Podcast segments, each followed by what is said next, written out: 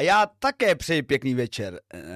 Nejen H-Wave, ale všem, kteří nás sledují, protože tady máme přesně 18:00 v některé části naší planety a s nimi i Týden ve vědě, který se pustí do toho zajímavého, co vám přinesl týden, česká světová věda a technika a vlastně i v našem případě bojové oblasti, které ale nebudeme rozpitovat, si necháme na příští týden třeba s Warmongerem Tondou. A jako v druhém týdnu ve vědě v tomto roce tady vítám našeho šéfredaktora, sportovce, nealkoholika a majitele koček dvou v tomuto ratu, Ladislava von Loukotu. Nazdar, Láďo.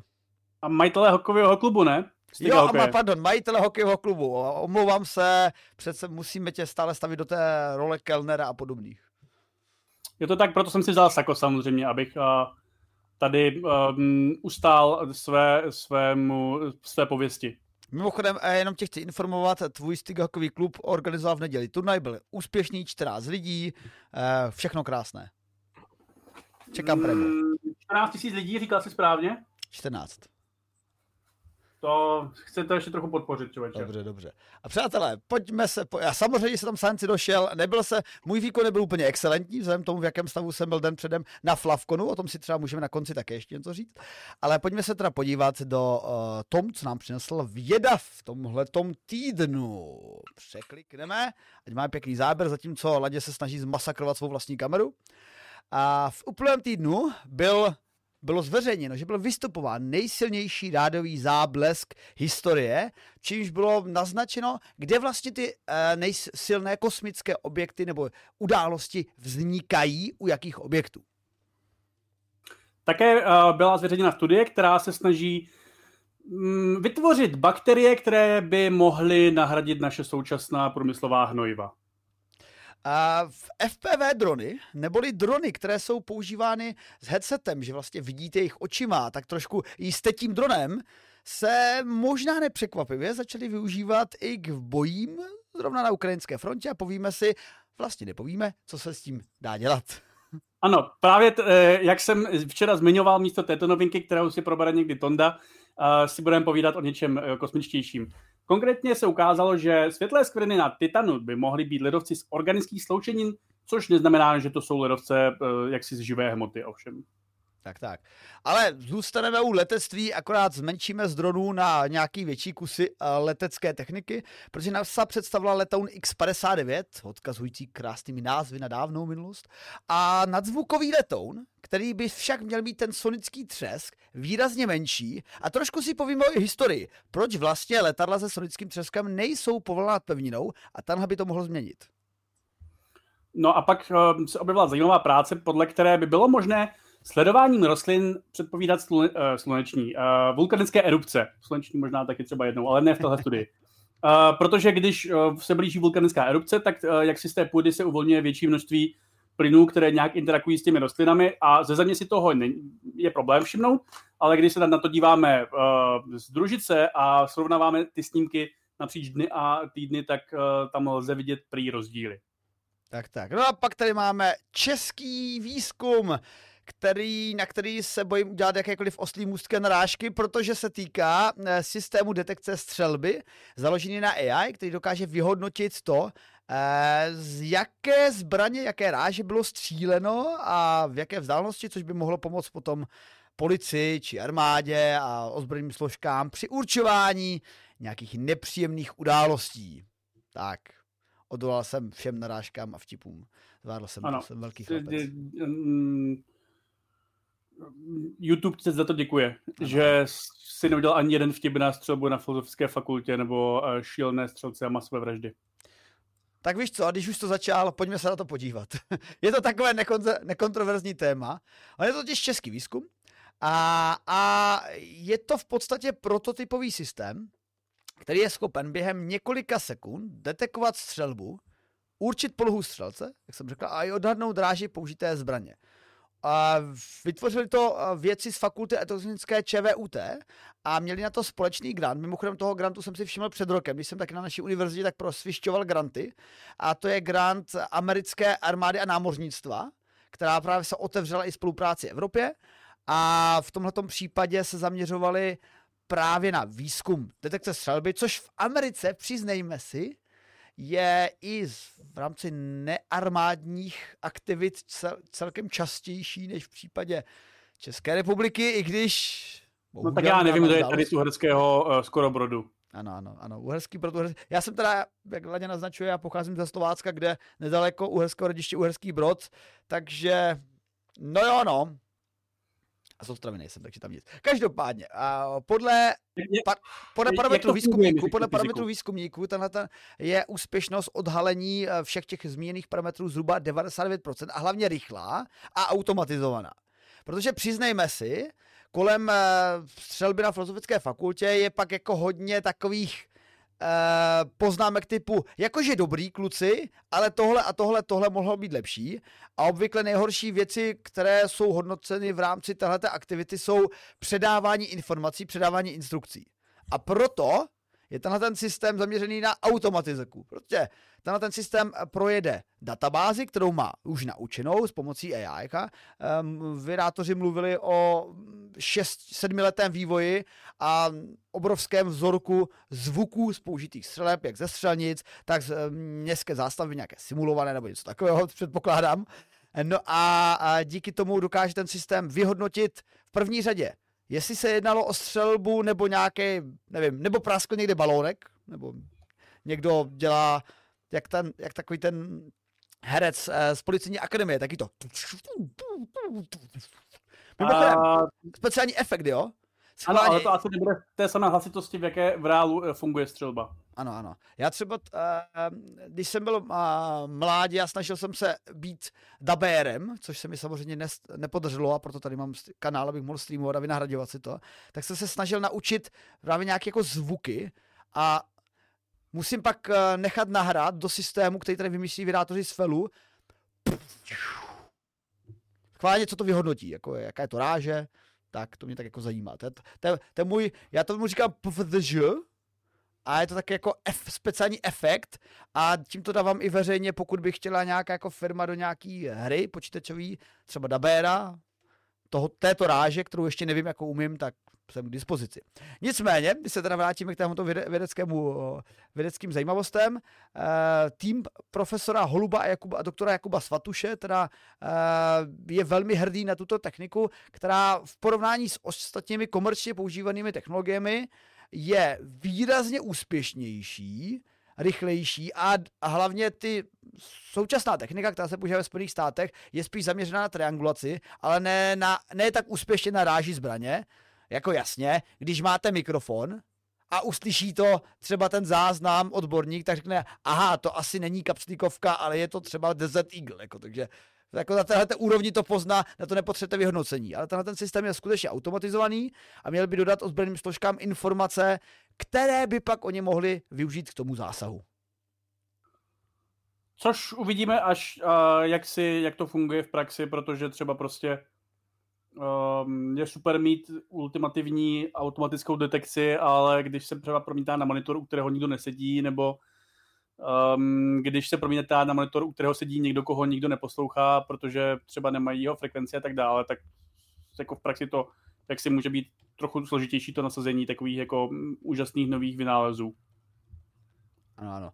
Jenom do poznámky bych dodal, tady samozřejmě jsou poznámky, že tyhle systémy existují, ale jak už jsem říkal, tyhle systémy existují, ale nejsou tak úspěšné v rozlišení právě použité ráže a čeští výzkumníci jsou na tohleto obzvláště hrdí, že v tomhleto mají 99% úspěšnost. A jenom takové jako dodatek, že tohle je základní výzkum spojený sice v kontaktu s agenturou Office of Naval Research, která se teda zajímá o výsledky, ale nekladou si feláci ambice vyrábět tohleto a třeba nějak jako produkovat a tak dále, ale jsou připraveni dát své know-how jak samozřejmě těm spolupracujícím agenturám, tak samozřejmě případným zájemcům o ty, kdo to bude produkovat, což si dovedu představit, že zase se zájem trošičku zvedne, nebo zvedl a je to taková pěkná praxe a opět je tam umělá inteligence, takže kde není umělá inteligence, je všude, přátelé. Určitě to taky zvýší prodej tlumičů. Tak. Badum.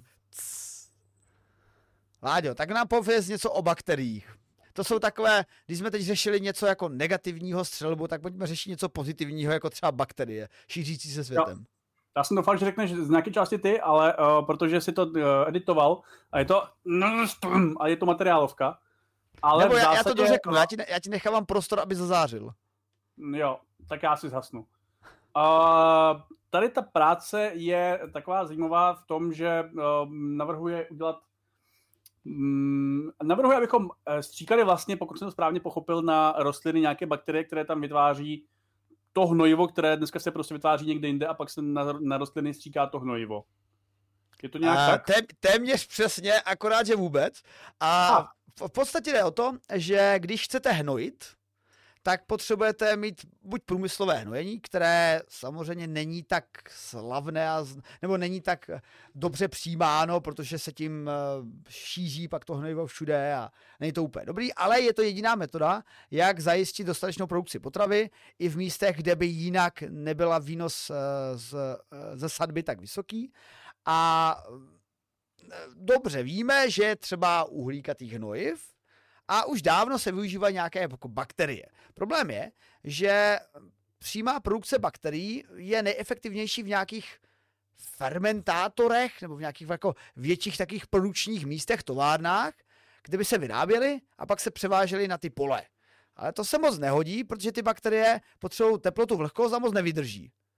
No a tyhle ty bakterie teda nejdou na rostliny, ale jdou pod rostliny, jdou teda do půdy a tam je právě... tam by byly převedeny nejlépe právě v nějaké rychlém sledu po produkci, teda po rozmnožení a za umístění.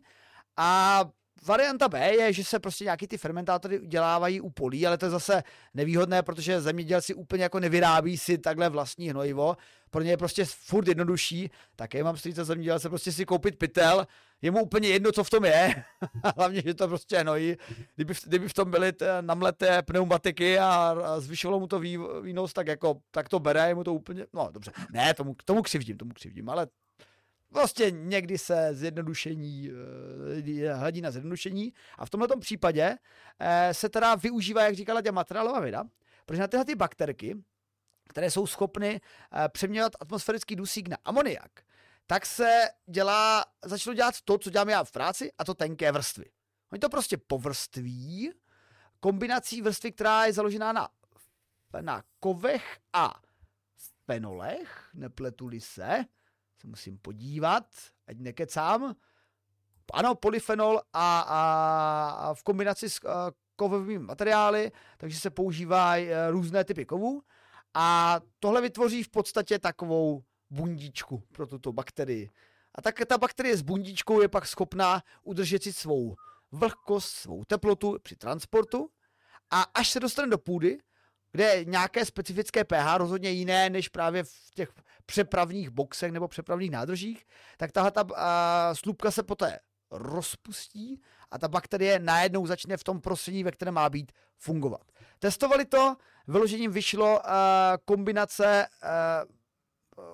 niklu, myslím, jestli se nepletu, a manganu především, kdy při transportu takovéhle bakterií nebo při zajištění takovýchhle bakterií těma vrstvama došlo k zvýšení klíčivosti až o 150%, přátelé. Takže tady cítím, že 5letku zvládneme za 3 roky. Si myslím. Tak. Ano. Jak? Líbí se ti to, Láďo, ten výzkum? Já zatím musím říct, že tento týden ve vědě si velice užívám, protože nic neříkám a ty to říkáš za mě, takže... musím se pochválit sám, jak dobře mi to jde, nic neříkat. Skvělá práce. Tak Láďo, dobře. A tehle, teď už mě neodpálíš, jo? Ty seš znám jako milovník letectví. Tvůj táta býval pilotem, myslím, nepletuli se?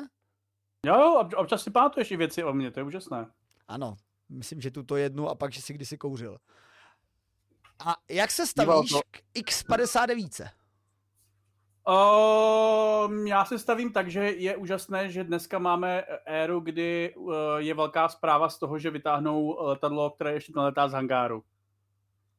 Tak, což je vlastně, jakože je hezké, je samozřejmě jako super, proto jsem to dal do týdnu ve vědě, že došlo na zveřejnění fyzického existujícího prototypu letounu X-59, který by teoreticky mohl otestovat jakýsi tichý supersonický, jak je to, nazvukový sonický třesk. Čili to už jako samozřejmě máme asi nějaký snad, já nevím, 70 let, kdy došlo k letu X1 toho člověka, Chucka Yeagera, který překonal jako první rychlost zvuku, aspoň teda jako cíleně, oni možná jako nějací lidé, jako když je třeba trefil kanonová koule, tak možná překonal rychlost zvuku i dřív, nebo nějaké bomby omylem, ale moc si to neužili. Chuck Yeager to teda jako překonal a asi si to celkem užíval, aspoň teda soudím, jsem teda žádné knihy od něho nečetl, ale viděl jsem ho, že jo, ve filmu, takže, nebo jeho a herce, který ho hrál, takže správná posádka. A no každopádně, rychlost zvuku už umím překonat poměrně dlouho, ale a dokonce to byly i nějaké nápady, kdy, jak překonat rychlost zvuku, aby jak si s cestujícíma pasažérama civilníma, jakože umíme ji překonat ve vojenských stíhačkách, ale ve vojenských stíhačkách je poměrně málo místa k sezení, možná ještě pořád o něco méně než v turistické třídě v běžných letounech, takže to není úplně ekonomické přepravovat stíhačkama velké množství cestujících. A možná si pamatujete na letoun Concorde. Jordan, pamatuješ si, co si dělal, když havaroval Concorde? A kdy havaroval Concorde, prosím tě? Asi před 20 lety. Tak vzhledem tomu, že to mi bylo takových 18 let... Ne, to musíš říkat, co jsi tak jsem uvažoval o tom, jak bude zajímavé, že už můžu legálně chlastat, ale takže jsem zrovna asi začínal s alkoholem, nebo něco takového. 25. července 2000. Což bylo léto. Červenec, to jsem byl u babičky, to znamená, že jsem chlastal na vesnické hospodě v Jankovicách. A víš, co je zajímavé, já jsem byl u babičky také. Jakože já si to vyloženě pamatuju, že když havaroval Concorde, tak to tam řešili v televizi a já jsem šel, byl zrovna nějak v koupelně a vracel jsem se a tam říkali, že havaroval a není jasné proč a že neví, jestli někdo umřel, což teda dneska už víme, že někdo umřel, přesně myslím, že všichni tehdy na palubě a tohle taková ta neslavná nehoda, která krátce po startu, která vlastně ukončila éru Concordu. Nicméně již v té době Concorde byl velice nevýdělečný, možná mohu říct i prodělečný, a tohle byla taková jako poslední kapka za jeho epochou, po které už vlastně nikdo jako ani jako v rámci žádných z těch dvou států, čili Francie a Velká Británie, se jim to nechtělo jaksi dotovat ten let, i když to byla jaksi otázka prestiže. A jeden z důvodů, proč Concorde byl tak velmi drahý na provoz, byl v ten, že mohl vlastně dosahovat nadzvukové rychlosti jenom nad oceánem. Přesně, protože... a to je super poznámka, právě na to jsem chtěl říct, protože já se přiznám, že jsem o téhleté informaci ani nevěděl, jako o tomhletom omezení. A v článku, ze kterého tady čerpáme na Technetu INESu, vše už bylo způsobeno mnohem dřív, než teda, jak říkal, před 20 lety, ale v roce 1968 totiž bylo něco, co můžete znát z filmu jako Top Gun 1 a dalších, kdy hrdinný pilot, aby se ukázal, proletí blízko nějakých oblastí, nejlépe ne zas tak hustě obydlených, ale prostě jenom, aby se ukázal. A OK, když to proletí, tak to samozřejmě udělá nějaký potlak, nějaký jako zvuk, ale když to udělá a přitom překoná rychlost zvuku, tak to udělá takzvaný sonický třesk.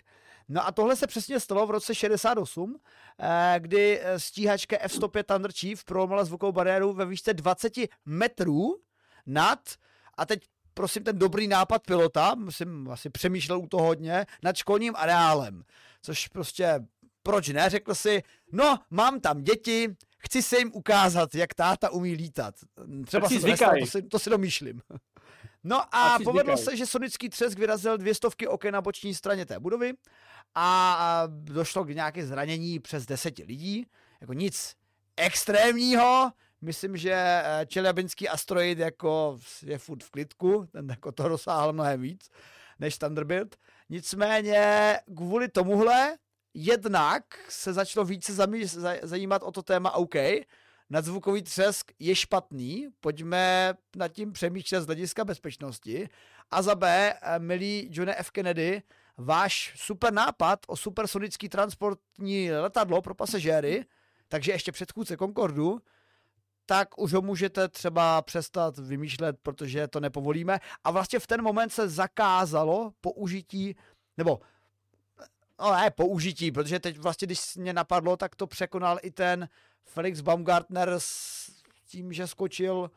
A tak to jako asi moc neudělal jako kravál. Já jsem mu to chtěl říct, že by měl být jako, teď jako popotahován. Jenom aby se tady no já bych, ano, ale co mu provedeš, hodíš ho z něčeho. Tak. A ona, jako, tady to měl samozřejmě, on asi jako pořád můžou vojenské stíhačky jako překonávat tu bariéru, akorát jak si Concorde je větší, takže to udělá větší sonický třesk a mimochodem jako ani těch stíhaček, ty stíhačky jako samozřejmě jsou nějaké velikosti, ale třeba prostě nadzvukové bombardéry, to myslím je taky nějakým způsobem limitovaný, jakože určitě třeba B1 je nadzvuková, ale myslím si, že třeba B17 určitě ne, B17 určitě ne a B52 jako si myslím, že ne, ale může nám to tady napsat třeba Martin Rotta do chatu, jestli tu ještě hníje. Ale jako rozhodně tady to limitování nadzvukové dopravy na Spojenými státy. On se mimochodem tehdy plánoval i americký Concorde, jo? Já si nepamatuju, jaký to byl Boeing, ale byl to nějaký Boeing, který vypadal jako Concorde a pak jak si ho zrušili jeho vývoj. A tady ta limitace jako nejenom, že znamenala, že ti výrobci Concordu nebo výrobci obecně nadzvukových dopravních civilních letadel můžou letat jenom nad těma oceánskýma trasama a taky to znamenalo, že jejich letadla nemohou letat nad těma, jakože je menší zisk z toho prodeje těch letadel, protože je jich menší využití. A zároveň teda oni museli dosahovat té nadzvukové rychlosti i dál od těch sídlišť, i když letali nad tou vodou, což znamenalo, že prostě to stálo více paliva, protože Concorde je designovaný na to, aby ideálně většinu své trasy nebo většinu svého letu byl nadzvukový. Což znamená, že když letí podzvukově, tak musí jeho motor víc fajerovat, protože prostě on má tu víc slík, jak je to česky. Že je takovej štíhlej a má křivky. Ano, křivky mám i já, jako, ale nejsem štíhlej úplně nutně. Že je prostě takový aerodynamický, bych možná řekl. Asi, no. Víc než prostě méně a tím pádem prostě vy musíte, abyste udržovali tlak, tak buď potřebujete velká křídla v ideálním případě, anebo prostě potřebujete velký motor a samozřejmě v nějakým poměru, jako není to jako dobře, není to buď anebo, ale a když prostě máte ty křídla menší, protože prostě chcete dávat menší odpor vzduchu, abyste udržovali lépe ten nadzvukovou rychlost, tak jak si musí váš motor víc fajerovat a tím pádem prostě motor Concordu, než dosáhl ten nadzvukové rychlosti, prostě víc fajeroval, žral a zase to omezilo potom i jeho dolet a tak dále, jo. Takže já teda nejsem úplně účetní jako Airbusu, nebo kdo to vlastně postavil, British něco. Nejsem účetní těch původních designérů Concordu, abych věděl, v jakém poměru tady to mohlo hrát roli vůči prostě, když dneska prostě uděláme Concorde 2 v uvozovkách, který bude moc letat i nad pevninou a bude moc letat na zvukově dřív po startu, tak jako já si nejsem úplně jistý, jestli to bude ta věc na těch vahách, která bude znamenat, že budeme mít levnější nadzvukové letání, čili že už se to konečně ekonomicky vyplatí pro ty společnosti mít nadzvukové civilní letouny. Je úplně v pohodě možný, že prostě X-59 bude fungovat, dosáhne tiššího nadzvukového letu. Víš, a teď počkej, my se teď po našem krásném úvodu dostaneme k té hlavní pointě, protože co vlastně X-59 dokáže, je to, že samozřejmě při překonání rychlosti zvuku musí nastat minimálně nějaký efekt toho sonického třesku, ale ten efekt je výrazně tišší. Uvádí tady zvuk, jaký slýcháme, když zabouchneme dveře od auta. V číslech je to snížení na 75 perceived decibel level, takže nějaká zvláštní notka decibel, tak přemýšlím, jak se to přepočítává z normálních. No a oproti 105 až 110 PL decibel u dopravního letounu Concorde. Což já teda Concordy nezažil. No tak jako, zažil, jako pokud... Jako nezažil, ale jako akusticky, takže nevím. No, kdyby to třeba přirovnali ke koncertu na Masters of Rock, tak jako to budu vědět, ale bohužel to nejsem. Ale tak můžeš se podívat, jiné věci dělají ekvivalentní zvuky těch asi 105 decibel, takže možná si můžeš podívat, co dělá 105 dB. 105 dB. Jo mama. Start riskového letadla třeba dělá 130 dB. Neříkej! Zbíječka. Jo, nebo že ti to má motorová pila. No, Vidíš. To je mezi, jako teda 110. A oba jsou 110. Ne, pila je 100 a zbíječka je 110, ale jako za asi, kdybyste přiložili uchu blíž, tak možná budete mít i těch 110 od té pily.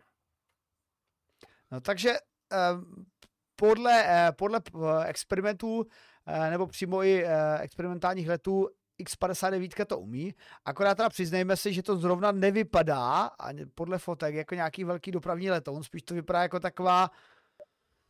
On je pouze na testování toho principu, jestli lze dosáhnout toho tišího sonického pulzu. Tohle to má být vlastně první a pravdě dost možná i poslední jako kus, který kdy bude postaven, a ten se vlastně jenom otestuje, jestli ten princip funguje. On jako teda funguje, ten tiší sonický třesk, který můžeš vysvětlit jen co řeknu tady tu větu, protože jsi fyzik, takže očekávám, že to řekneš ty. Tak oni to vlastně tady ten letadlo otestují, jestli ty jejich simulace byly pravdivé.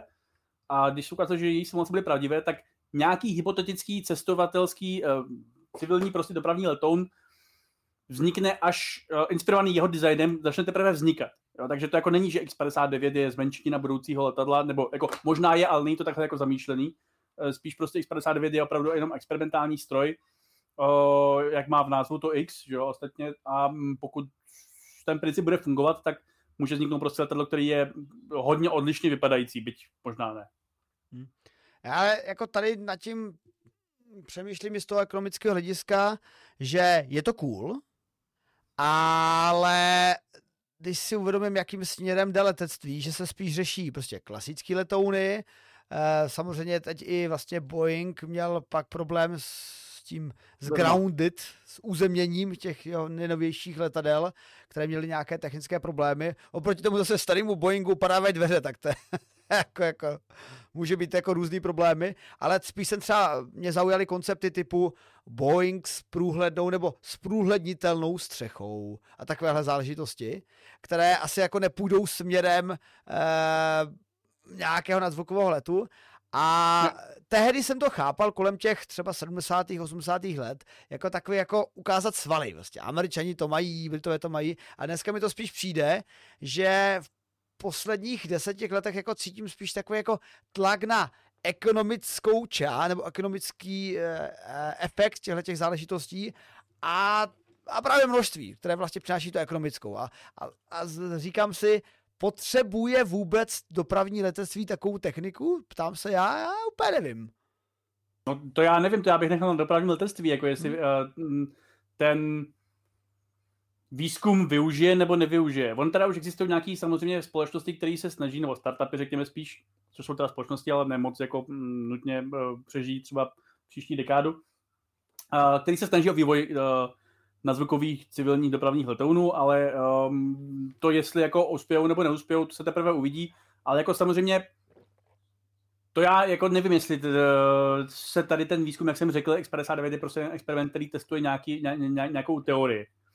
A i když ta teorie se ukáže, že je validní, což zatím jako nevíme, což vys můj úvod je trochu depresivní, že z toho, že letadlo existuje, je hlavní zpráva, mě ještě nezlítlo, a ještě neprokázalo validnost nebo nevalidnost té teorie tiššího sonického třesku.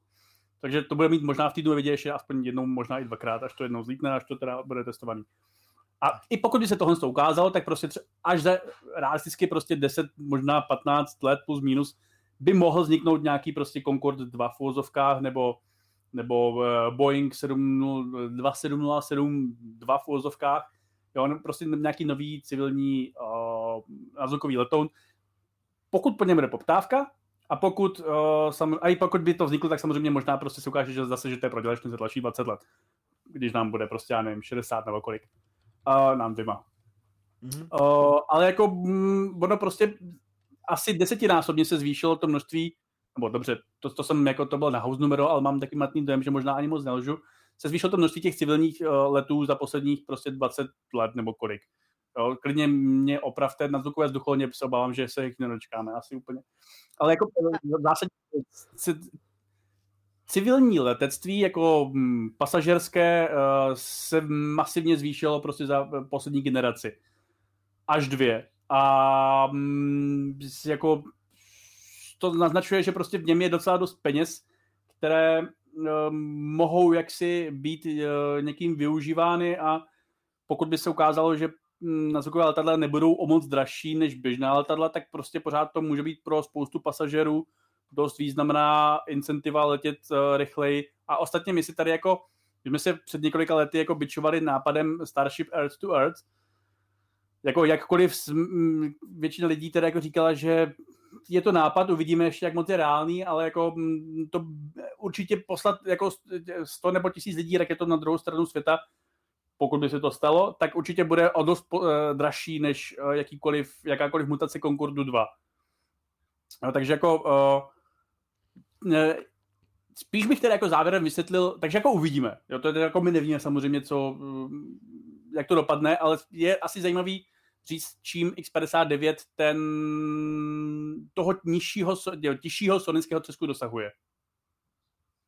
Tam ještě dobrá poznámka od Martina, na kterou jsem mi tak trošku narážel v popisování toho typu letadla, že když má ten tvar a vypadá spíš jako stíhačka, tak je to samozřejmě experimentální letoun, který testuje tu technologii, ten tvar v kontextu právě rázové vlny. A samozřejmě jako tohle ten princip v téhleté velikosti by se nehodil jako dopravní letoun, protože máte malý trup a nevejde se vám tam jaksi posádka, nebo posádka. No tak můžete jít dopravit pro kočičky jako momentálně. Ano, tak maximálně by to mohlo být, ano, pro kočičky nebo pro křečky třeba. Ale právě letecký průmysl, možná, kdybyste došli na mou přednášku z kompozitů, kterou mám na Univerzitě Palackého, tak byste tam měli minimálně 1/3 povídání o leteckém průmyslu, protože ten má úplně největší aplikaci nejmodernějších materiálů. Prostě jak všechny takové ty moderní materiály jako kompozity, a tak kompozity už jsou tady s náma dlouho, tak to zase jako, už je to moderní dlouho, ale grafeny a tenké vrstvy a všechno další a perovskity a pro panely a tak dále, tak tyhle ty a třeba kovová skla, co teď zkoumám já, tak tohle všechno se v ostatních odvětvích se to tak jako lehce vždycky jako začíná, uvažuje se to, ale v leteckém průmyslu už se to dělá.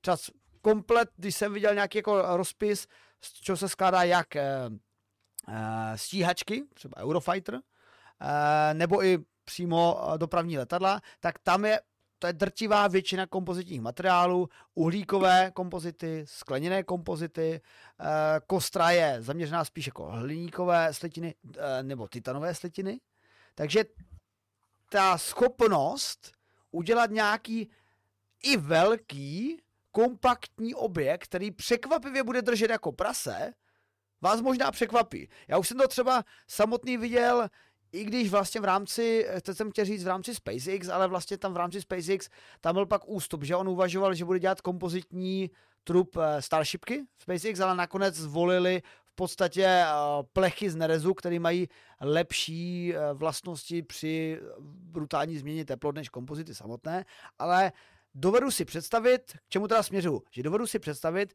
využití takového tvaru, ale na mnohem větší škále, že to bude prostě masivní prase, to letadlo, s podobným tvarem, ale výrazně větší. Ale samozřejmě budou muset být nějaké úpravy, protože přece jenom, když to nelze jenom jednoduše to vynásobit 3, ale když se podíváte na nějaký menší Boeingy a vedle toho třeba dáte ten nejnovější Boeing, tak jako, taky vám jako spadne čelí, jak vlastně obrovský zvíře to je a lítá to do oblak. Takže letecký průmysl v tomhletom je schopný aplikovat. A jak sice Laďa kroužil očima, když si představil průhledný strop letadla, no já bych nekroutil očima, já bych si to v nočním letu jako užil. Myslím si, že většina pasažerů by si to neužila, a vzhledem k tomu, že jak moc se letadle chlastá, tak si myslím, že hodně lidí by si to neužilo a hodně lidí by zvolilo jakoukoliv jinou variaci než průhledné letadlo, včetně mě. Já, vidíš, a to je přesně, jsou různí lidé, různí zákazníci, takže to by si našlo svého kupce, ta letenka. Tak si kup to letadlo. No, jenom bude stačit lístek. No, a jak jsem říkal, další novinku ohledně FPV dronů, trošku počítačových her, si necháme třeba na příští týden, až se tady přitáhne Tonda, který má rád taková témata. A povíme si spíše o něčem vědečtějším pro nás, a to rostlinky. Rostliny s velkým předstěhem, přátelé, poznají výbuch sopky. Odhalili satelitní snímky. Já když jsem tohleto viděl, jak jsem říkal, no tak jako, tak logicky, selským rozumem by mě napadlo, tak jasně, tak ono to vypouští nějaký jako plyny, a oxid uhličitý, síru a to okolí pozdechá a tak to přesně je. Akorát je to trošičku, jak řekl bych, postupnější.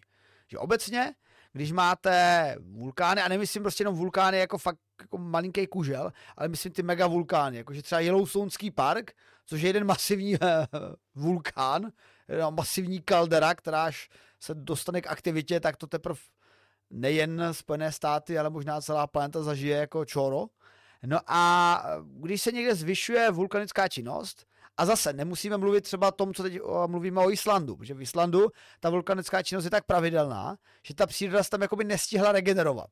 Spíše se bavíme o něčem typu Vezuv, že ta příroda se tam jako vrací do těch oblastí, je rozvinutá, je aktivní, ta oblast je zalesněná.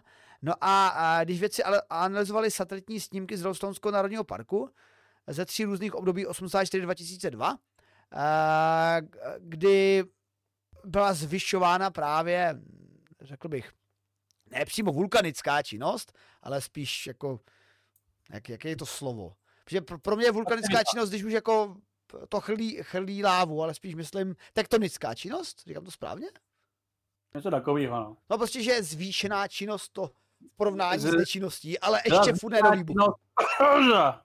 Ano, přesně tak.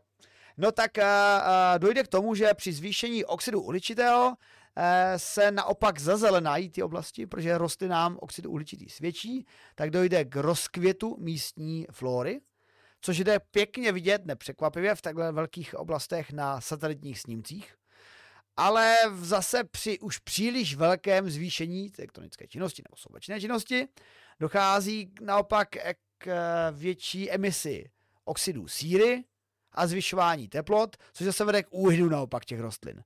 Takže právě vědci věří, že když dokážou sledovat tyhle ty signály a ona ty sopečné erupce mají nějaký svůj různé typy průběhů, ale některé se opakují, tak by to mohlo varovat zase o něco dříve, hele, tady se něco děje. Naštěstí samozřejmě standardní varování před sopečnou činností jsou nějaké jako drobné otřesy v té oblasti, drobné emise plynu, které jdou vidět samostatně jako emise plynu, protože prostě, nebo máme na to detekční techniky a většinou lidé, kteří v těch oblasti sopečných oblastech žijí, se sakra snaží, aby jejich výzkumníci tam nějak dávali nějaký detektory, ale tenhle ten výzkum míří spíš za takovou tou nenápadnou, třeba půl roku předtím se projevující pomalou zvyšováním aktivity, které by mohly právě tak hezkou přírodní cestou rostliny pomoci odhalit. A je naprosto logické, že se k tomuhleto samozřejmě využívá satelitních snímků, protože zase si dovedu představit nejenom, že se uděláš satelitní snímky a teď jako bude se na to někdo dívat a pátrat, ale zase bych sem na to dal AI-ko, porovnej mi tady několik satelitních snímků z předchozích měsíců, týdnů, máš tyhle ty parametry, které by mohly něco naznačovat, tímhletím filtrem projde nějakých 10 eventů měsíčně a pak odborník vyhodnotí, aha, v těchto oblastech se něco děje, pošlete tam Petra Brože s měřákem. No to je samozřejmě otázka, co dělat s tím, jak to tady psal Xaver Bžunda, co dělat, když nám to začne ukazovat nějaké jako nepříjemné výsledky. Hele, no tak na Xaveru odpovím velmi jednoduše. Myslím, že na to je výborný nějaký film a myslím, že nejeden a vždycky to bylo tak o půlnoci na Primě, úplně takový ty bečkový filmy, Yellowstone super vulkánou a budou z toho... A jak to tam vyřešili teda? No všichni hořeli, umírali a hlavní hrdina se svou dcerou odjel daleko a pak byly ukazovány záběry zničené části Ameriky. Tak to není ten způsob, jakým bychom to mohli řešit teda. Ono je jako, takhle, přiznejme si, nejsem odborník na sopky, ale přiznejme si, že kdyby se něco v tom Yellowstoneu stalo, tak ono se kromě evakuace velké části okolních do 100 kilometrů obyvatelstva moc asi udělat nedá. Jako nehodíš tam špunt nebo po fučerámovsky kostku ledu do prostředka. Špunt by asi byl docela hloupý tam dát, jak byl jakkoliv takový hezký obrázek na internetu, že co bychom tam dali beton do toho stánu té sopky, tak to by bylo super, to bychom vytvořili nový kanonickou kanonbol, jak je to český kanonickou kouli dělovou. Ano, děkuji. Ale myslím si, že minimálně pár let zpátky proběhla nějaká studie, já se to tady snažím tak nenápadně... Já tuším, co chci říct, naopak uvolnit přoukrutí, že jo? Vrtat, jako uvolnit ten tlak. Já jsem se teďka díval na Akta X, dívám se na Akta X mimochodem, tak tam chtěli vrtat do hlavy tomu člověkovi, co hrál Breaking Bad, nespomenu si na jméno herce, aby uvolnili tlak v jeho hlavě, než mu vybuchla hlava, nestihli to, spoiler alert, ale ten díl je starý 25 let nebo kolik. Každopádně tady to vidím, že to je na USGS, ale myslím si, že to snad jako i NASA měla nějaký, jako, nevím jestli paper, ale jako nápad, že bychom mohli vrtat do země a tím teoreticky uvolnit ten tlak a třeba, jako jednak se to zvažuje, že ho vrtat tak, abychom získali neomezený, v vozovkách neomezený zdroj energie, protože, že jo, klasicky pod našimi nohama je obrovské množství rozstavené horniny s obrovským množstvím energie a možná, když Zemi nic nezničí, tak snad jako z jádro Země vychladne nějak majoritně až za 90 něco miliard let, jo. Takže, což je jako asi, já nevím, 7 něco násobek, nebo tak nějak délky vesmíru současné, jo. Takže je tam hodně energie a samozřejmě dahem dřív teda vyhasne slunce, jo. Teda, nebo aspoň vyhasne v té současné jako věci. Zase ten bílý trpacík asi taky bude svítit docela dlouho. Každopádně, teoreticky bychom mohli získávat spoustu energie tím, že prostě budeme vrtat do země, kde je teplo a dávat tam něco vodu, což nám rozhýbe turbíny. Ale vlastně ten samý postup by se teoreticky mohl použít třeba i pro uvolnění toho tlaku Yellowstoneu, aspoň taková jako je idea. Akorát teda my nevím, jak si moc lidí to nedělá, protože když se vám to nepodaří, tak hrozíte, že vlastně vyvoláte umělou sopečnou erupci. Takže to je takový jako mnohem jednodušší se prostě jako já nevím, zkoumá něco, co neuvolní, kde vám nehrozí, že uděláte sopečnou erupci omylem. Takže třeba jak je predikovat pomocí satelitních snímků. Tam nic špatného se vám stát nemůže v podstatě v té studii. Vrtat tak, aby jste zabránili sopečné erupci a čímž ji možná vyvoláte, je prostě o něco kontroverznější nápad. Ale jako myslím si, že prostě ve chvíli, kdyby jako někdy to jednou asi někdo zkusí, nevím, jestli si toho teda jako dožijeme a něco z toho vzejde a třeba to bude dobrý a třeba prostě se tím naučíme ovládat vulkanismus nějakým způsobem, nebo ovládat jeho projevy na povrchu pro nás, jo, ale třeba ne, no, třeba se to prostě nikdo do toho neodváží ještě hodně dlouho a tím pádem nám bude unikat jak hlavní zdroj energie, tak potenciální způsob, jak tlumit sopečné erupce. A co by za něj nyní dali na Islandu? Každopádně mám tady poznámku od Tomáše 80AA, že minulý týden o Yellowstone mluvil právě Petr Broš, takže určitě doporučujeme. Zrovna jestli vás zajímá geologie, která světe div se, jest uznávaná i za vědu, tak Petr Broš o ní krásně umí vyprávět až tak moc, že jeho kniha, na které spolupracoval s dalšími autory, Vesmírníček, tak zákeřně vysvětluje dětsky geologii, že to začne bavit i rodiče. A myslím, že se držela snad na jedné skoro na předních místech, možná na tom nejpřednějším v rámci prodejnosti knih, takže určitě doporučujeme, pokud chcete pobavit své děcka, ničemu se přiučit. A Petr právě dělá i často nějaké streamy jak na YouTube, tak myslím i na TikToku, tak pokud vás to baví více, tak se na to podívejte. Každopádně, jak říká Laďa, ono s tou soupečnou činností je to dvoustranná mince, dvousečná sekera, že ano, jako jo, dá se to využívat, ale ona se to blbě testuje ve chvíli, kdy vlastně můžete způsobit kataklizmatickou událost, takže se to třeba líp bude testovat někde, kde nikdo není. A shodou okolností oni v oblasti vulkanských erupcí je zrovna dost živo, protože právě ty živiny, které byly v těch erupcích 100 000, desítky tisíc let nazpět vyvrženy, tak se pak dařilo životu. A když se to dařilo životu, tak se tam pak dařilo i lidské populaci, a protože tam bylo úrodno a tak nějak sobě mají ty lidi a sopky blízko a kvůli tomu může být. Já si třeba pamatuju zase na film, kde tam byla ten výbuch St. Helen, myslím, to byl ten klasický film, který vidíte na Nově dvakrát do roka. A jak se to pak ten kouř valil, ten pyroklastický mrak, to všechno pohlcovalo. Nádherné to bylo. Teda asi ne v realitě, ale ten záběr byl pěkný. Tak. Já si pamatuju pouze na sopku s Tommy Lee Jonesem, nebo jak se jmenuje ten člověk, jak se sopka objeví v Los Angeles v centru. Ano, to zní stejně logicky jako film Jádro a podobně. Myslím si, že jako proti filmu Jádro je to asi tak jako o několik procent pravděpodobně realističtější, protože necestují jaksi do nitra země pomocí nějakých paprskometů nebo co to tam bylo, ale není to o moc realističtější. Je tam taková jako hezká scéna, kdy zastaví pomocí opravdu hodně vodních stříkaček ten lávový proud, aby nešel centrem Los Angeles, a myslím si, že když to někdo propočítával, tak zjistil, že by potřebovali podstatně víc vody, než jaksi, protože oni jako ochladí nějakou část toho proudu a tím pádem vytvoří nové koryto pro ten proud. Ale že by potřebovali mnohem víc teda jako vody, aby to uchladili tak, aby to jaksi udělalo to, co to tam udělalo. Takže, ale má to hezký soundtrack, je to takový ten klasický hollywoodský katastrofický film z 90. let ve stylu prostě známějších a lepších dnů nezávislosti a Armagedonu a podobně. A já tady odpovím na otázku Radima Velešíka, je to určitě kvůli množství CO2 v okolí, to bychom už zjistili v minulosti, nemůže to být spíše samostatnou činností kořenového systému rostlin.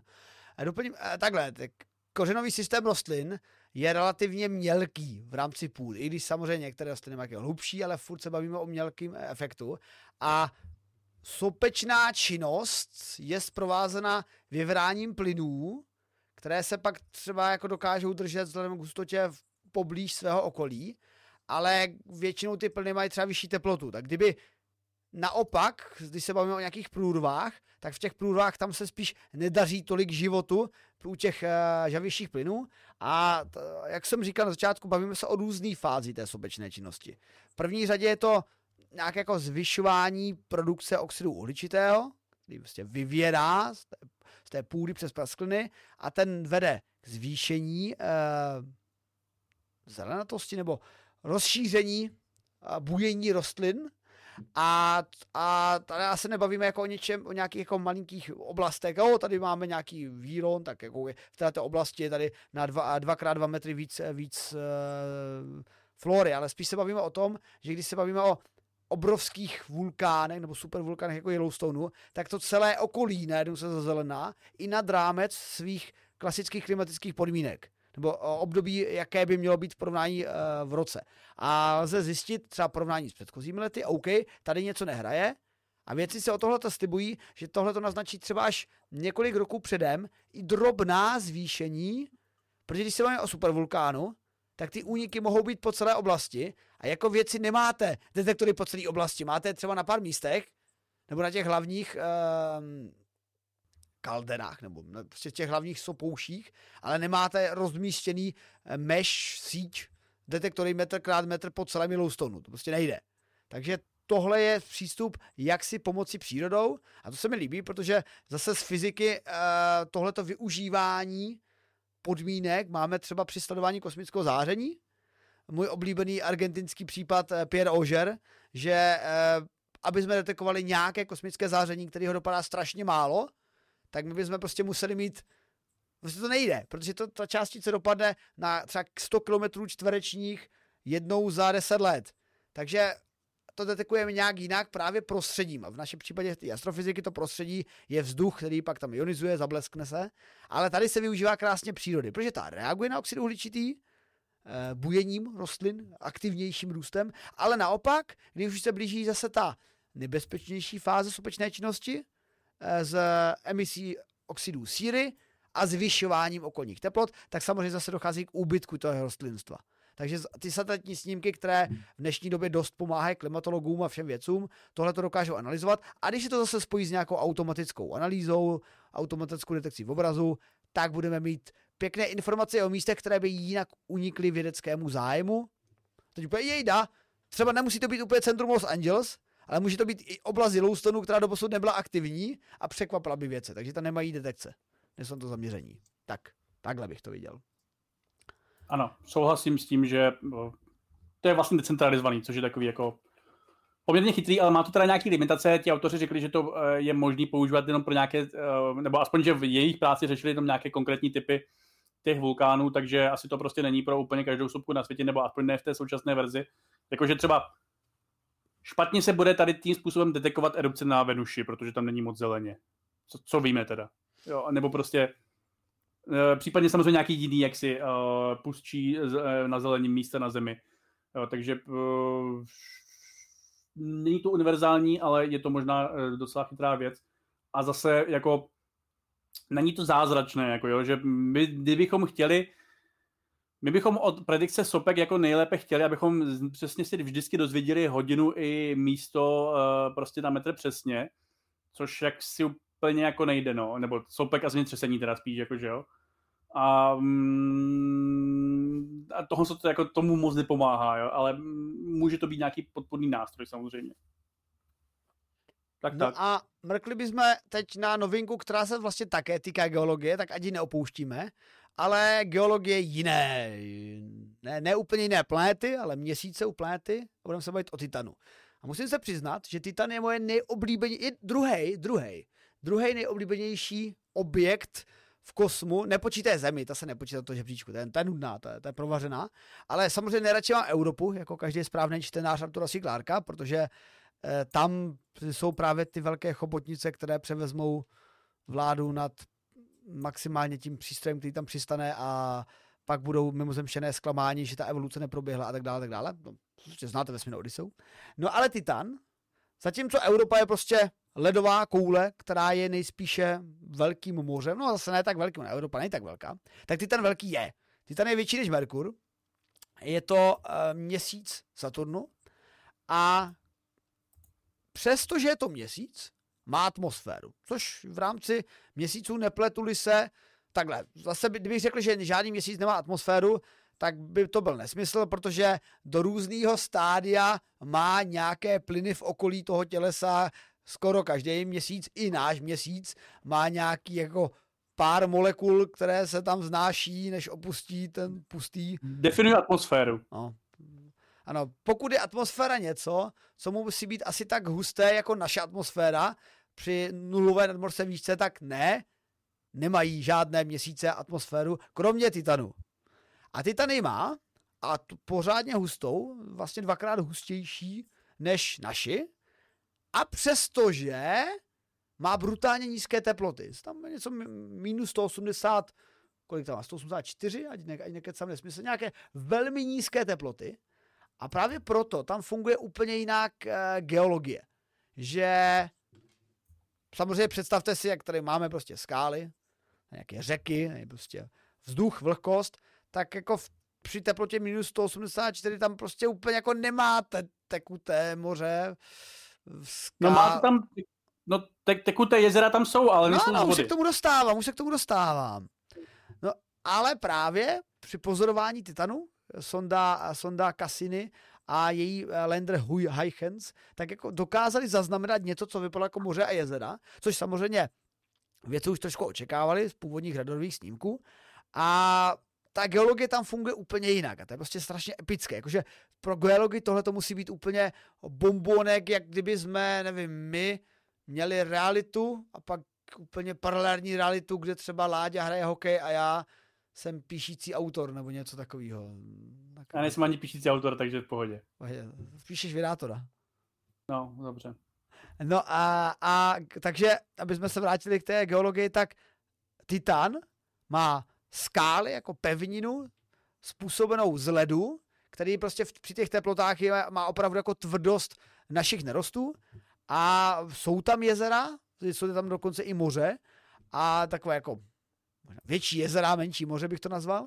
No a to je pravděpodobně z metanu a či etanu. Občas tam prží, sněží nějaké uhlovodíky. Prostě celá ta geologie je úplně jako jinde posunutá chemicky. Může to vypadat z některých aspektů podobně, jako kdybyste třeba viděli naše prostředí, ale z chemického hlediska je to úplně jiná oblast. No a vydá to, že to tam... Povídej. Jiná liga, ano. Jakože ono se, Titanu se často říká, že je povědomí Zemi, protože ano, máme tam prostě tu aktivní erozi a máme tam prostě jezera a prostě je to povědomější, aspoň když se podíváte na ty vizualizace, tak je to povědomější než Mars, protože prostě na Marsu moc tekutých jako věcí dneska na povrchu není. Ale jak si to, že se to děje právě na tom Titanu za o více 100 stupňů Celsia nižších teplot, naznačuje, že to může být poněkud klamavé. A podobně klamavé a matoucí mohou být vlastně i titanské, jak oni to naznačili, zázračné ostrovy nebo nějak tak? Ano, magické ostrovy. Magické ostrovy, které objevily, myslím, v roce 2014 na fotkách sondy Cassini, nebo na radarových snímcích, myslím si, že sondy Cassini, ne přímo na fotkách, protože na Titanu se fotí špatně, pokud neletíte do atmosféry. A kde prostě se objevily nějaké geologické útvary, které vypadaly na první pohled jako ostrovy, akorát, že se lišily v rámci, myslím, že snad jako jednotek dnů od sebe, což prostě jak ostrovy se vám obvykle neliší v rámci jednotek dnů od sebe, pokud to není Hunga Tunga, a i kdyby to byla Hunga Tunga, tak se to nebude lišit o ten další den následný. Co to znamená, je prostě ty magické ostrovy dostali přezdívku magické ostrovy, protože se prostě jako velice rychle proměňoval jejich tvar a místo. A bylo několik možností, co by to mohlo být, a jedna z nich byla, že by to mohly být možná bubliny metanu nějak uvolňované, které zachytil prostě ten radarový ten paprsek v nějaké jejich fázi jejich stoupání, ale už jako v té původní verzi se objevila i možnost, že by to mohlo být takový jako naňachňaný organický materiál, čili co zní prostě divně, popiš to. Dobře. Jedná se totiž zase takovou trošku materiálovku. Ono, jestli máte mořec metanu a etanu, tak máte velmi nízkou hustotu, takže jako tak těžko vám na tom bude něco plavat. Kdybyste na to dali kostku ledu, tak vám půjde k zemi jako to samé, jako kdybyste na naše moře dali kovadlinu. A musí to být opravdu velmi lehký materiál s velmi nízkou hustotou, nebo lehký s nízkou hustotou, buďme přesní v rámci vstlaku, tak materiál s velmi nízkou hustotou, což je prostě v porovnání s metanem a etanem problém, ale nejspíše by to mělo být něco jako zmrzlá metanová pěna či krusta, která je hodně porovitá, takže jako si udržuje vztlak. No, jako věci to simulovali, počítali, jak by taková struktura měla vypadat, ale v podstatě představte si něco jako houbičku na mytí nádobí, která pluje po titánských mořích, tak něco z tohohle stylu. A samozřejmě jsou to zmrzlé nakost, které postupně tajou a zase se vytváří a přitom se pohybují. A to, co popisuju, vám samozřejmě spíš nepřipadá jako ostrov, a rozhodně ne magický, ale spíš jako kry. Takže to naznačuje, že by tohle by vlastně mohlo být v podstatě podle sezon na tom Titanu, jak se tam třeba mění vlastně počasí, tak které se sice vlastně mění s ohledem osvitu slunce, ale to už ne tak výrazně, protože je to daleko. A když nad tím přemýšlím,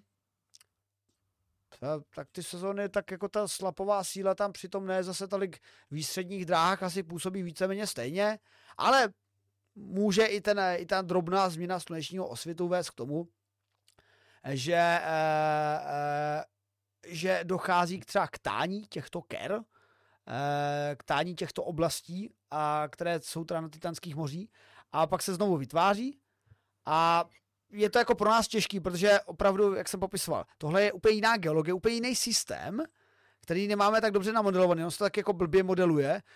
Dovedu si představit, že když zrovna zase zmíním Petra Brože, který dělal výzkum z bahenních sopek na Marsu tím, že měli vlastně takovou vákovou komoru, dali tam váhno, vyčerpali plyn, aby tam získali ten tlak, snížili teplotu, aby zase simulovali teplotu na Marsu, a pak sledovali, co tam ty sopky dělají, a zjistili, že jsou víc takové jako rozplyzlé vlivem těch okolních podmínek, tak asi něco takového by šlo v extrému simulovat i v rámci titanské geologie, ale tohle je na velkých škálách. Prostě vy tohle to zasimulujete tak na ničem, co má velikost přerostlé ledničky, ale jako nenasimulujete to na velikost, co odpovídá velikosti větší než Merkur.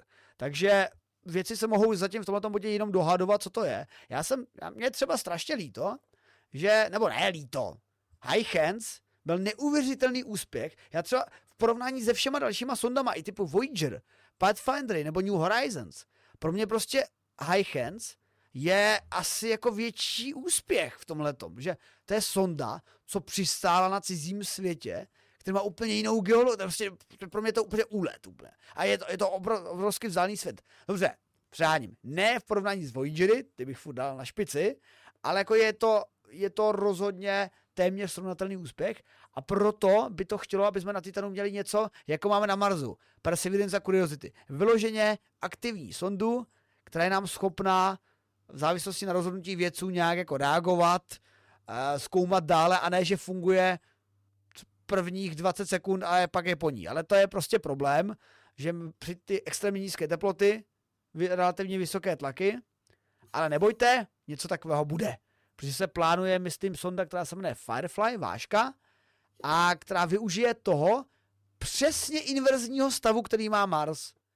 Že na Marsu máte vrtulníček, aby vám to lítalo v tom nízkém tlaku, tak musíte mít mnohem rychlejší rotaci a větší lopatky a tenhle ten vrtulníček by nefungoval na Zemi, protože by se tlakem toho vzduchu rozsekal, ale na Marsu to funguje.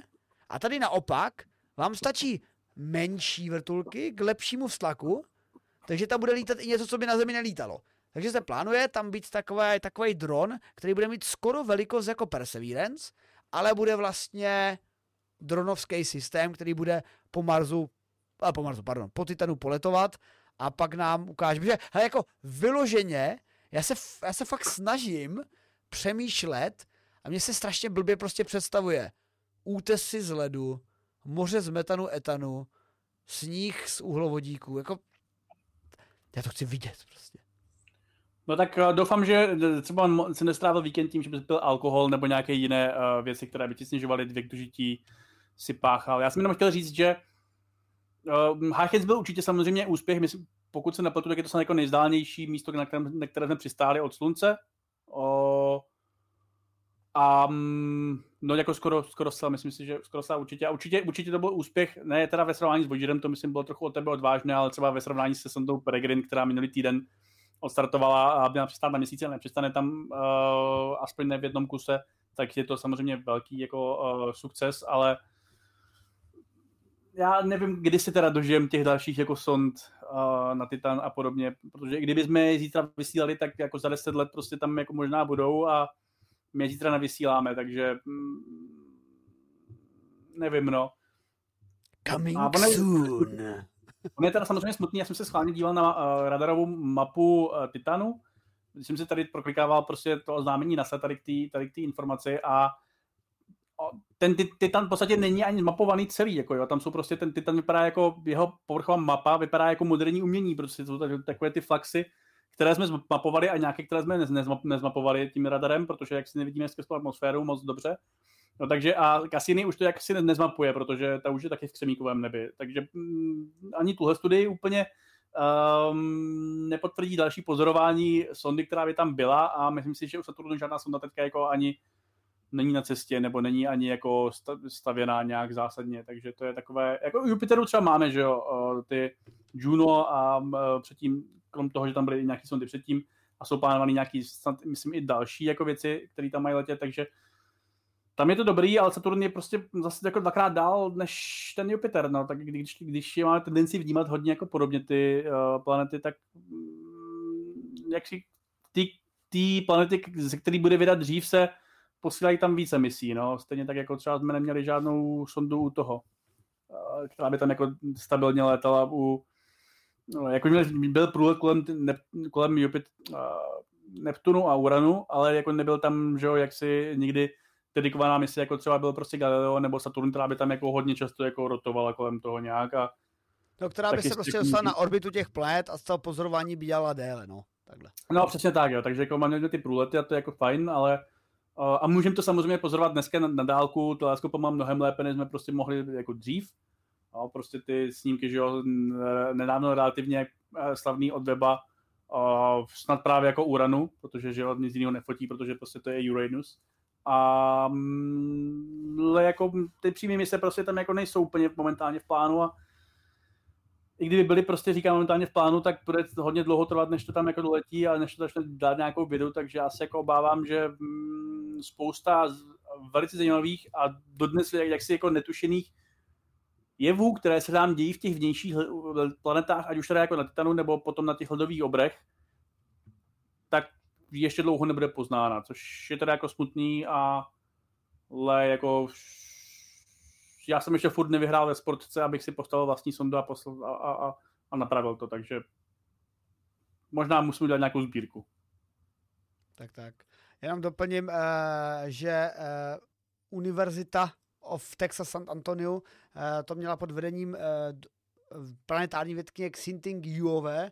A zase mě se mnou vždycky líbí, že v podstatě pokaždý, když tam je nějaký jako výzkum, který postupuje v rámci astrofyziky z amerických univerzit, tak jsou to vždycky čínští profesoři, což mi jenom potvrzuje moje teorii, že kosmický výzkum nebo že jakýkoliv přední výzkum z amerických univerzit nebo v jakýkoliv kategoriích STEM stejně posouvají především čínští pracovníci, tak jak jsem tam zažil i já, když jsem tam byl. Takže ono jak se říká, že třeba krize výzkumu až v rámci České republiky, že je tam málo lidí. Ono je to podobné, akorát u nám nejezdí tolik zahraničních pracovníků. Fun fact. No, tak potřebujeme víc zahraničních pracovníků samozřejmě. Tak. Ale každopádně na Titan si prostě budeme muset počkat a já teda doufám, že nás tam třeba vezme nějaká počítačová hra. V tom se mi líbil ten, co to bylo? Ježíš, ta střílečka klasická. Call of Duty? Infinite Warfare, kde se tam lítalo, myslím, tam nebyli na Titanu, a tam myslím byli na Evropě? Ne, začínalo to na Evropě, ale pak myslím si, že byla jedna z těch misí na Titanu, jak ti tam dá ten Jon Snow, hlavní záporák, férovou nabídku, že se všichni musíte nyní okamžitě vzdát, aby jsme vás popravili. A? Musím se podívat na záběry, na displeje, jestli tam ukázali ten Titan dostatečně akurátně vědecky. Infinite Warfare. Myslím si, že takový jako na oranžovělý. Tak oni jsou. Minimálně tam bude zajímavá plavba, protože chci fakt vidět, jaká bude plavba na etanových a metanových mořích. No, přátelé, tak pojďme se podívat předtím, než se podíváme na poslední novinku a zůstaneme v kosmu, aby jsme šli ještě dále, protože jsme začali v půdě, pak jsme šli na orbitu, dostali jsme se k cizím světům a teď se dostaneme úplně do dálného kosmu, někde na počátek vesmíru.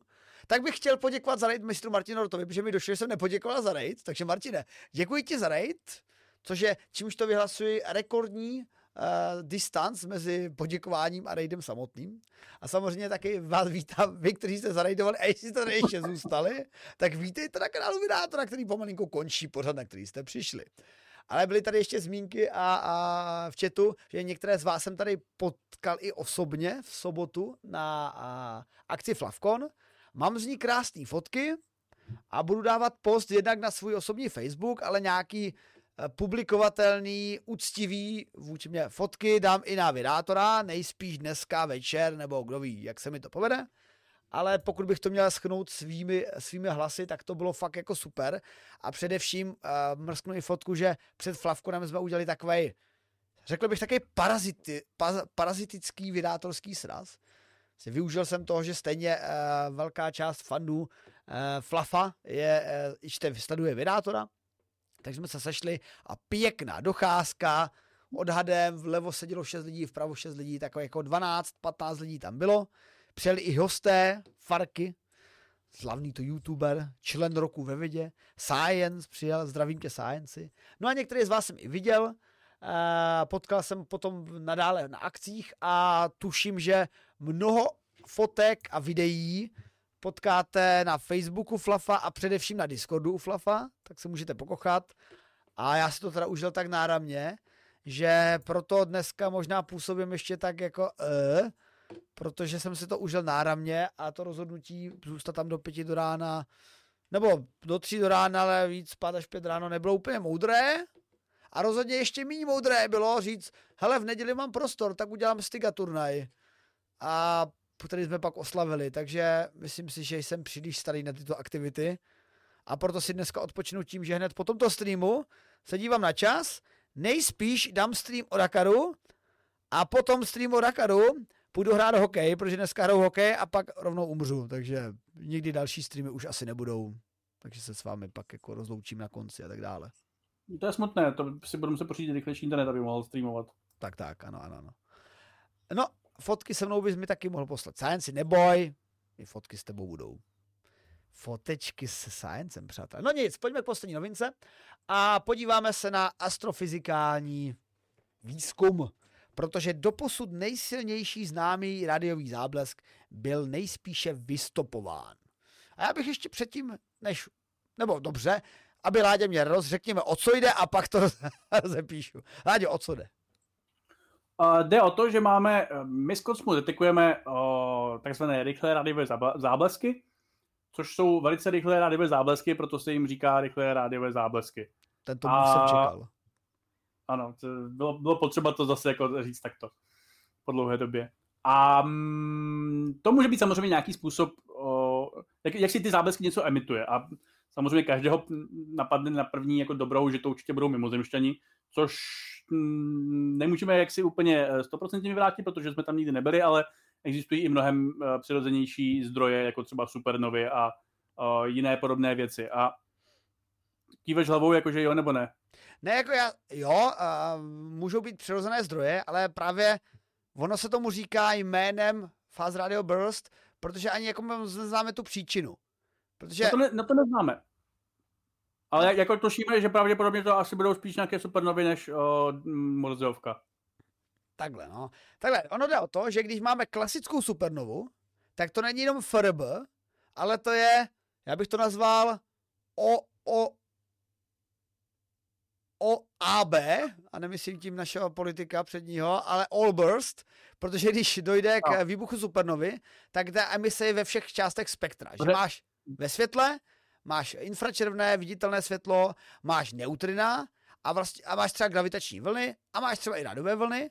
A obecně, když se bavíme o nějakých prostě eventech, které máme dost prozkoumaný, tak ty máme prozkoumaný, protože jsme jich viděli moc, máme detekované v různých částech spektra, tedy to oko na vesmíru dokonce nejsou skrze jenom viditelné světlo, ale třeba i radioteleskopy, i neutrinové observatoře, ale FRBs, třeba i jako GRBs, gamma ray burst, jsou takový jako podezřelí, že třeba jako nemají ty emise v jiných částech spektra, což tak jako vyvolává otázky, jako proč? Tak jedna odpověď na zrovna FRB je to, že rádiové vlny jsou sakra dlouhý a šíří se dobře médiem. A šíří se dobře i médiem, které utlumuje ostatní typy záření. Takže třeba modelový příklad, třeba Láďova supernova, která vybuchne, ale mezi ní a námi je velké množství mlhovin, kosmického plynu a prachu, tak jako jednodušeji projde právě jednak infračervené záření, proto taky máme Webův teleskop, a druhá rádiové vlny. A pokud... No, takže to je jeden pohled na to. Takže FRB, protože rádiové vlny se dobře šíří, takže je to dobrý nositel informace. Ale samozřejmě naším cílem je poté v této oblasti detekovat, nebo namířit i naše jiné detektory a zkoumat, co dalšího s tam přichází, aby nám to zapadlo do té škatulky, aha, tady se prozradil supernovo, nebo hypernovo, nebo srážku dvou černých děr, nebo srážku dvou neutronových hvězd. Ale tohle to zatím nemáme a ještě je to zajímavější tím, že ty FRB jsou zdánlivě hodně staré. Tady přichází z opravdu velké vzdálenosti, což znamená, že vznikly velmi dávno a takže vznikly ne zas tak dlouho po počátku prvních galaxií a tak dále. Takže je otázka, jestli jsou třeba nejsou spíš přidružené nějakým fakt jako galaktickým jevům. A galaktickým jevem nemyslím srážkou galaxií, protože srážka galaxií zní jako to je, jak když srazíte dvě hejna komárů, tak oni se ty komáři stejně jako prolnou a vlastně se nic nestane. Ale spíš srážkou těch galaktických jader, tedy velkých supermasivních černých děr. A to jako tu odpověď, co tady furt jako říkám, tohle, my to furt nevíme to ani teď. Ale v tomhletom případě FRB 2022-0610A jsme to aspoň detekovali, kde to bylo, což nám může tak jako naznačit, co to je.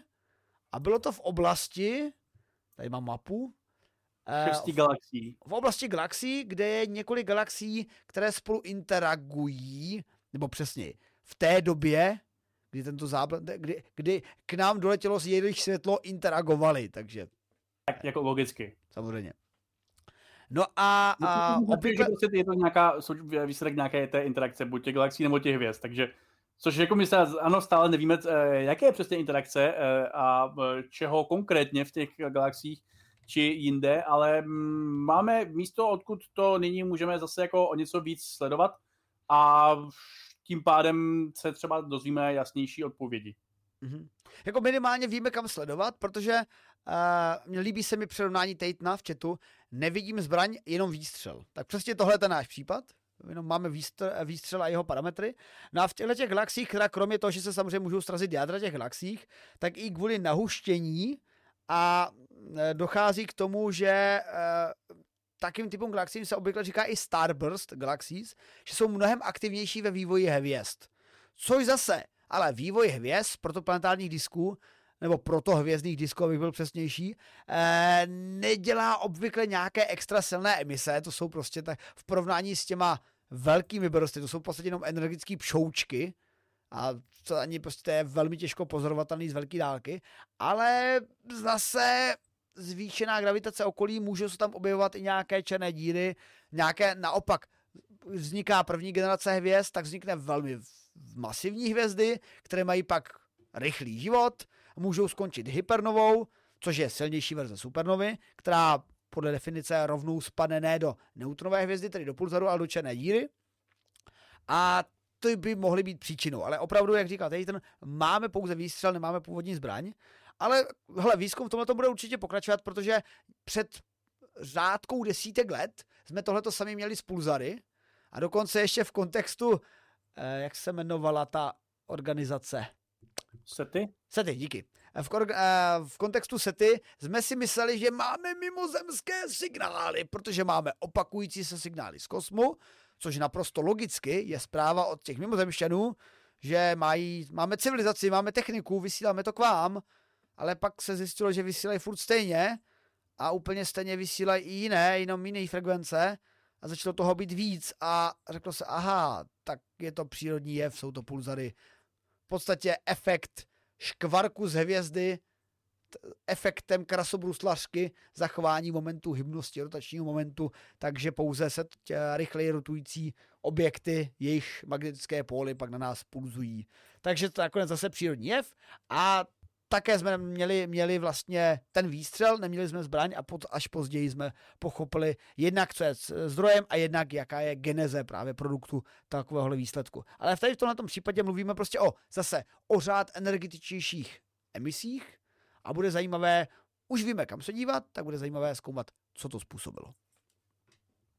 Je to tak. A jsem tady chtěl ještě rozjíždět nějaké vyhybopování o tom, že Ferber se mohou opakovat, anebo prostě, což nám může jako něco říkat o tom jejich zase jako kontextu, kde se pravděpodobně objevujou, ale nechám to na nějaký jiný astronomický večer s nějakým skutečným astronomem. Já jenom jako prostě vím, nebo vím z těch studií, prostě respektive z jejich jako reflexe, že některé jiné signály prostě byly třeba značně upravená ta jejich nějaká modulace, tím, že že prošli nějakým silným magnetickým polem, takže třeba prostě pulzar, takže z čeho se odvodilo, že třeba je vyslal pulzar, který je v okolí černé díry a pravděpodobně bude velice brzy zkonzumován tou černou dírou a tím pádem vyslal několik prostě z nějakých svých pulzů nějakým zhruba naším prostorem, zrovna v tom svém jako nějakém kontextu a my jsme pak jako z toho byli schopni jako zachytit a domyslet si ten možný zdroj. Ale jako taky se prostě, což jako je samozřejmě fascinující v tom, že nám to jako neříká, že pravděpodobně jsme schopni takhle vystupovat možné místo, kde ten signál vznikl a domyslet si prostě všechny jako nejrůznější jako nuance, ke kterým tam dochází, ale ve chvíli, kdy to budeme schopni pozorovat, tak to bude ještě jako lepší. A už jen třeba protože potvrdíme, jestli to je živé nebo není, ale opět na tohle sobě asi byl lepší nějaký astronom samozřejmě, který tomu bude rozumět trošičku víc než já. Dobře, přátelé. A to byla poslední novinka dnešního dne. A já už se tady kochám a vidím, že na Discordu tady jsou skutečně záběry i fotky, nejen z Flavkonu, ale dokonce z mého vystoupení na pódiu. Tak... Já jsem viděl video a musím říct, že mi to vyděsilo. No? Já jsem teda viděl jenom ten trailer, který dával Flav na YouTube. On byl i trailer? Nebo ne trailer, spíš takový prostě jako reel z toho, který dával na YouTube asi prostě před 5 hodinama nebo kdy. A tam jsem jako viděl tebe několikrát zpívat a vrátili se mi flashbacky, když jsem tě poprvé slyšel zpívat v záznamu Freak on the Beach. A jestli tomu tak chceme říkat, zpěv. Ano, proto si nekazme radost a dívejte se pouze na fotky a rozhodně nepouštíte videa. A jestli budete pouštět videa, zásadně s mutovaným zvukem. Stejně tak jako já často při streamech umím se krásně mutnout. Dneska jsme to stihli, Láďo, pěkně rychle. Splnili jsme parametr 1 hodina. Dokonce jsem si uvědomil při třetí novince, že jdeme tak rychle, aby jsme to nestihli za 30 minut. Já se bávám, že tu jednu z těch novinek budu muset namluvit z článku, protože bude moc rychlá, když to střihnu videa. Tak. O, tak jako budeš mít rychle. Ale tu druhou capinu, co to bylo? Co jsme tam měli?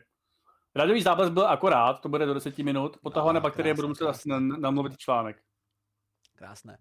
Přátelé, tak díky, že jste tu s námi byli. A protože jsme týden ve vědě zvládli okrutně rychle, tak já vás sice pošlu raidem, nejspíše k Flafovi, ale asi, jelikož mám hokej až od 21:00, tak možná stihneme dakarský speciál rovnou následně.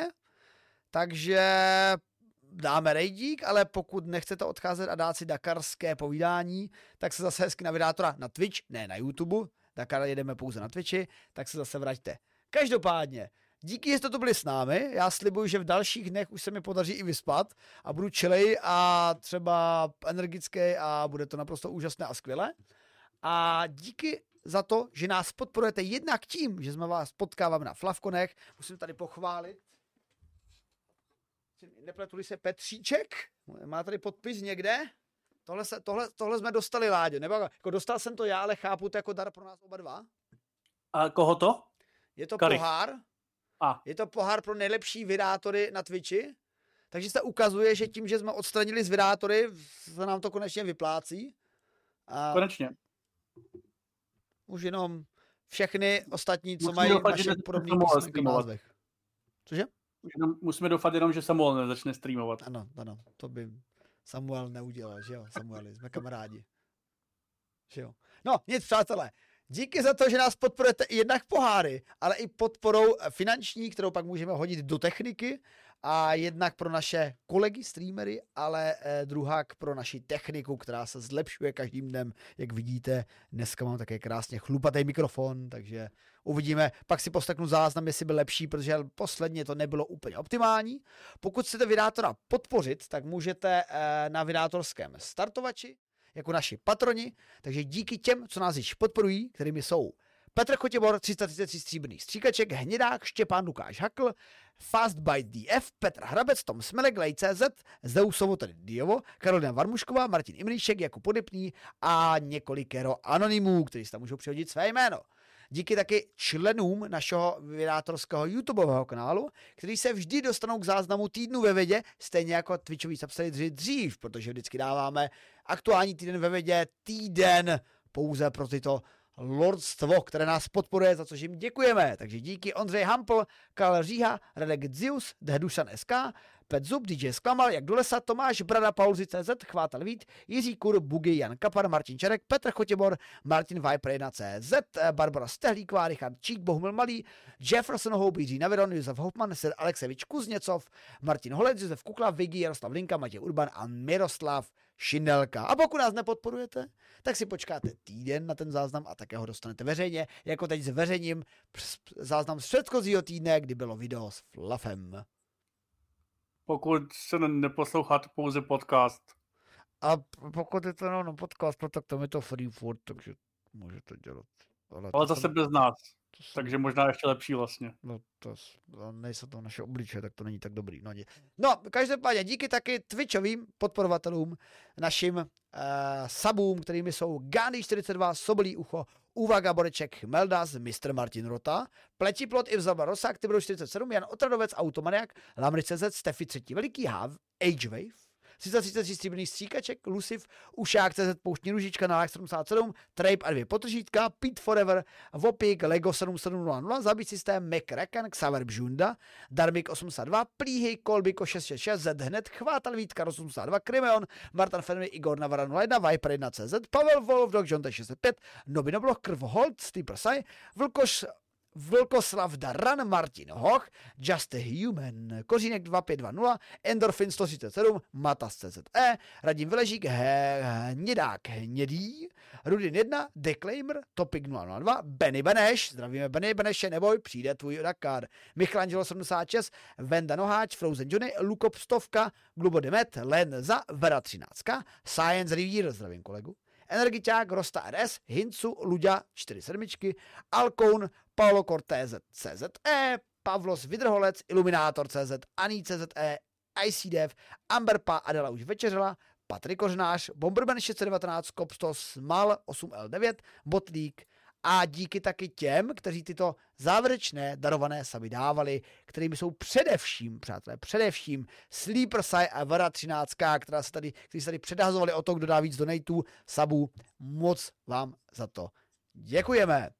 A pokud nás chcete podpořit třeba přes kafíčko, protože ho máte radši, tak můžete hodit i kafíčko vydátorovi, protože to jde přímo na techniku, ze kterou budu dělat lapstreamy, až se tak střesu těch největších povinností, protože se z toho můžu poželat na začátku roku, ale tady minimum končí 19. ledna a když to nestihneme, tak mě vyhodí z práce, takže to aspoň mám jistý, jakože to musím stihnout a pak bude větší klid, ale nebo to třeba nedám. Nebo konečně budeš mít víc času. Tak konečně budu mít víc času, no přátelé.